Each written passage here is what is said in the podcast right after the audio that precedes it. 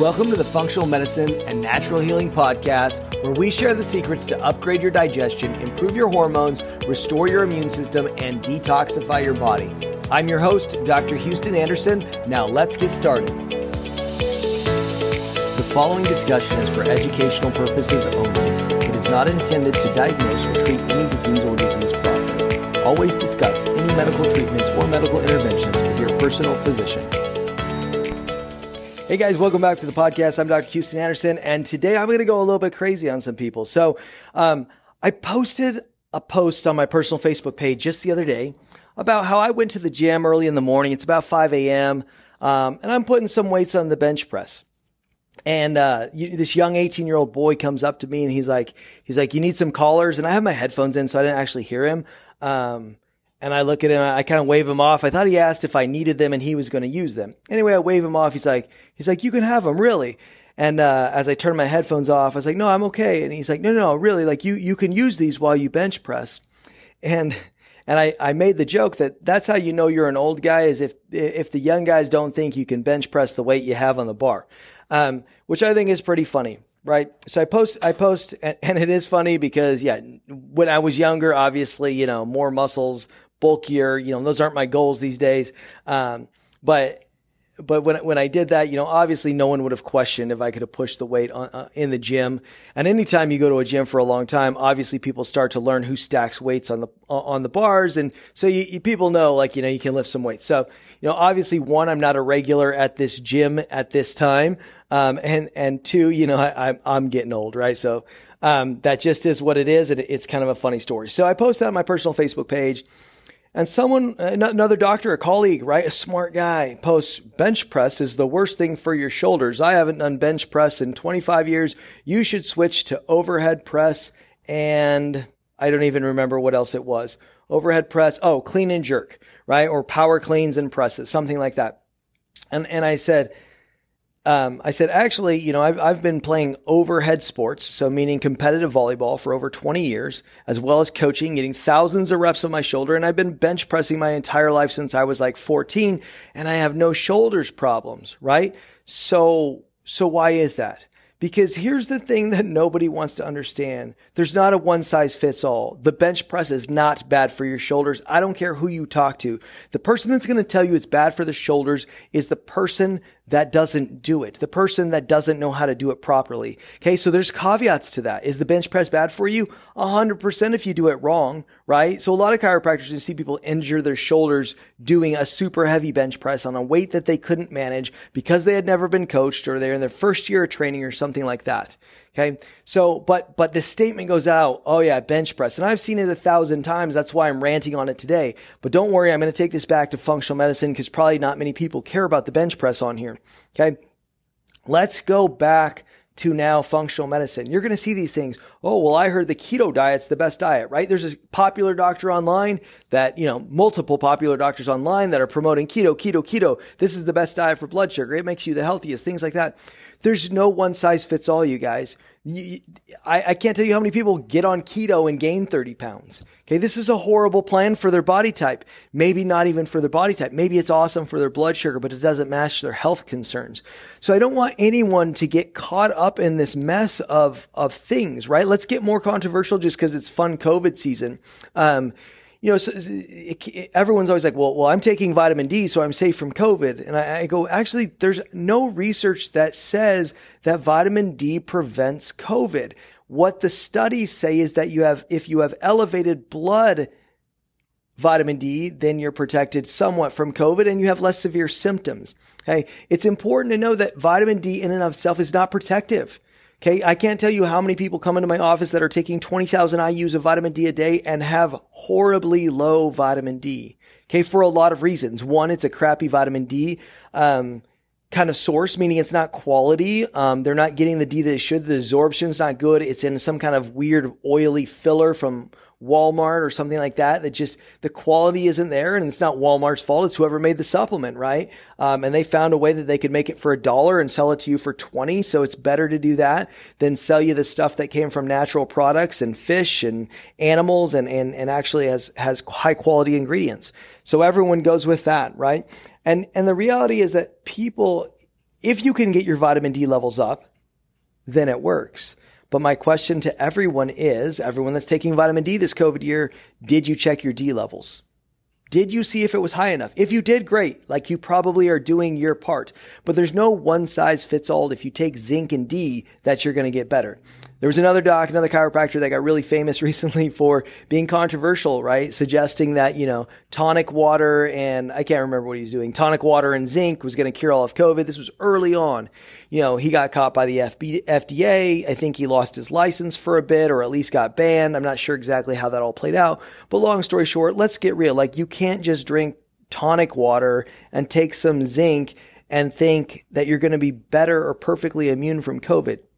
Hey, this goes for every condition. If we go back to hormones, everyone thinks like, oh, I have low estrogen. I'm going to take some, some estrogen. Then I'll be, be better. It's not like that. It's not that easy. There's no one statement. Okay. You need to be the person that steps out from the crowd. You need to be the different person because your body is different. Okay. I want you to go ahead and stand next to someone else in the mirror and look and see, you know, see if your feet are the same size, if your knees are the same size, if your hips and shoulders are the same size, if you have the same face shape, if you gain weight in the same places, right? Do you gain weight in your thighs and your shoulders and your breasts and your head is you're the, you know, I, always get upset because I gain weight in my face. It's the worst, right? Um, cause it's what everyone sees, though other people might be upset that they gain weight in their belly and their face stays lean, right? These are just different things. And each one of us is going to have a different protocol this is where a lot of people go wrong, right? The information on the internet, one, um, I don't know if I've covered this yet in a previous podcast. I'll have to re-listen to some of them.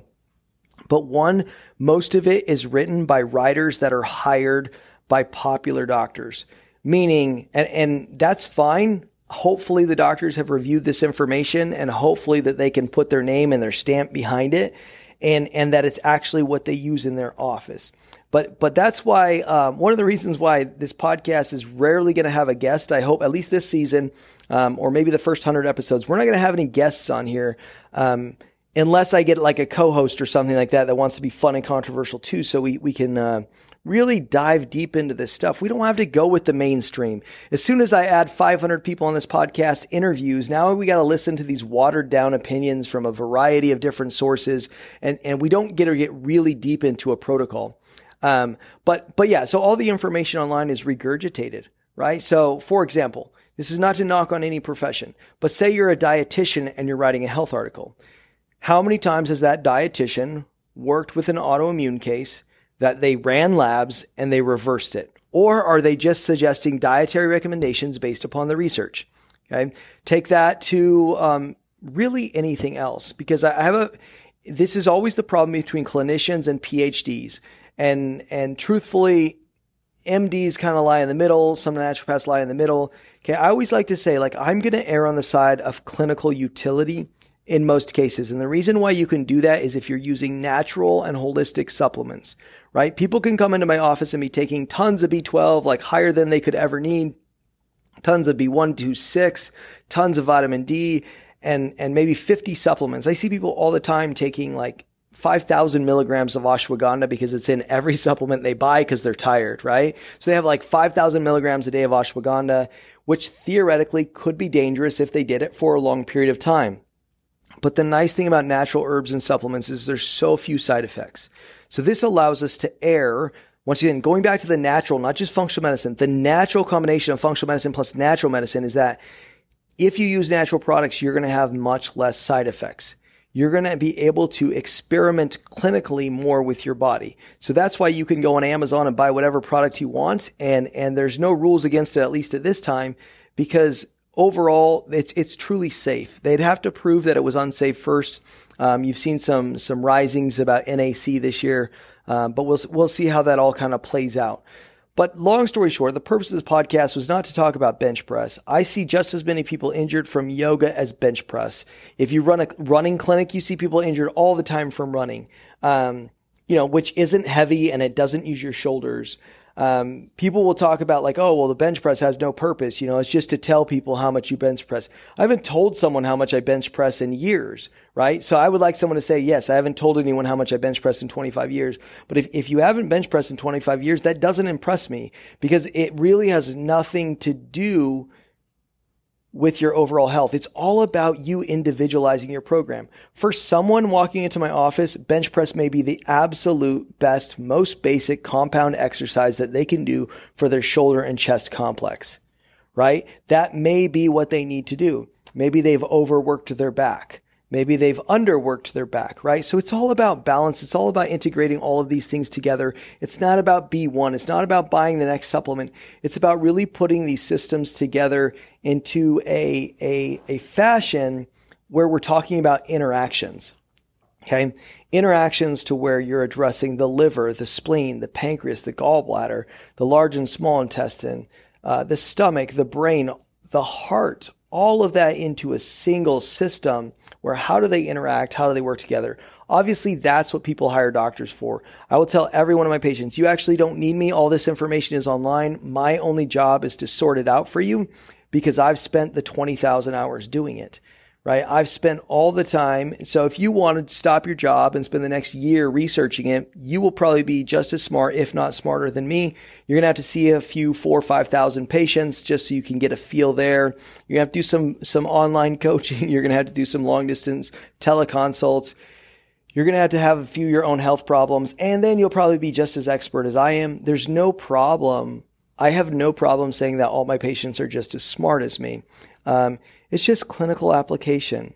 People come in with a digestive problem. They know everything about the gut lining. They know everything about probiotics. They know everything about fish oil. They know everything about vitamin D.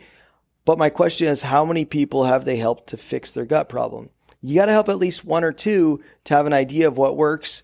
Okay. And then when you've helped five or six, then you're like, okay, I kind of have a pattern developing. And then there'll always be an exception. So every session you develop another kind of story. Okay. So I don't want anyone to be dogmatic. Okay. That's why, once again, the podcast is just me for now. I don't want you to fall into any of these hypes like, you know, like, oh, grains are bad. I don't care how many people say gluten free. Everyone has to be gluten free. It's not correct. It's 100% not correct. It doesn't make any sense.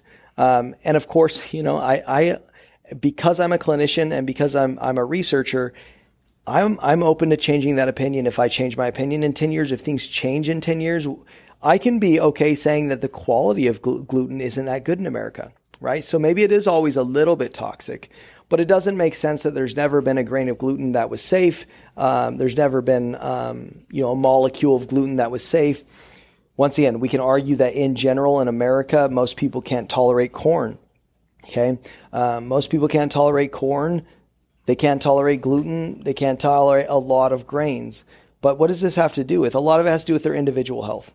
Anyway, I want you to know you can't dumb down your entire body and everything you learn as to as to a single study or a single opinion or a single approach. It's one of the hardest things about publishing information and podcasts online is that every time I tell you something, I know 17 exceptions to that rule, right? And every time I suggest something, it's like, well, this is what I mostly do. But let me tell you about these 3,000 other cases where I had to do something different. Um, so this is also another reason why people get really discouraged. So don't get too discouraged because there's always another way to address it. There's always another way to think about the problem. There's always another way to build the internal organs to start to heal. Where we really run into problem is time commitments, right? Time and finances, right? So if you, if you had a health condition that was going to, you know, take your life in the next month, it might be really hard for me or anyone to help you because we only have so long. Um, or if you had a health problem um, that was really, really severe, it might take a few more supplements than one that's mild, and, and then it becomes a financial issue. Um, but but those are the nuances we need to pay ahead pay attention to. Um, and and so the what I'm trying to say is don't get discouraged. Your body is not simple and it can't be simplified to a simple statement or this is better than that. You're going to find that every person, individual's health is very different. And hopefully we got you excited with today's podcast. And I think I'm going to do a little bit more on hormones in the next podcast and we'll see you then. Thanks a lot.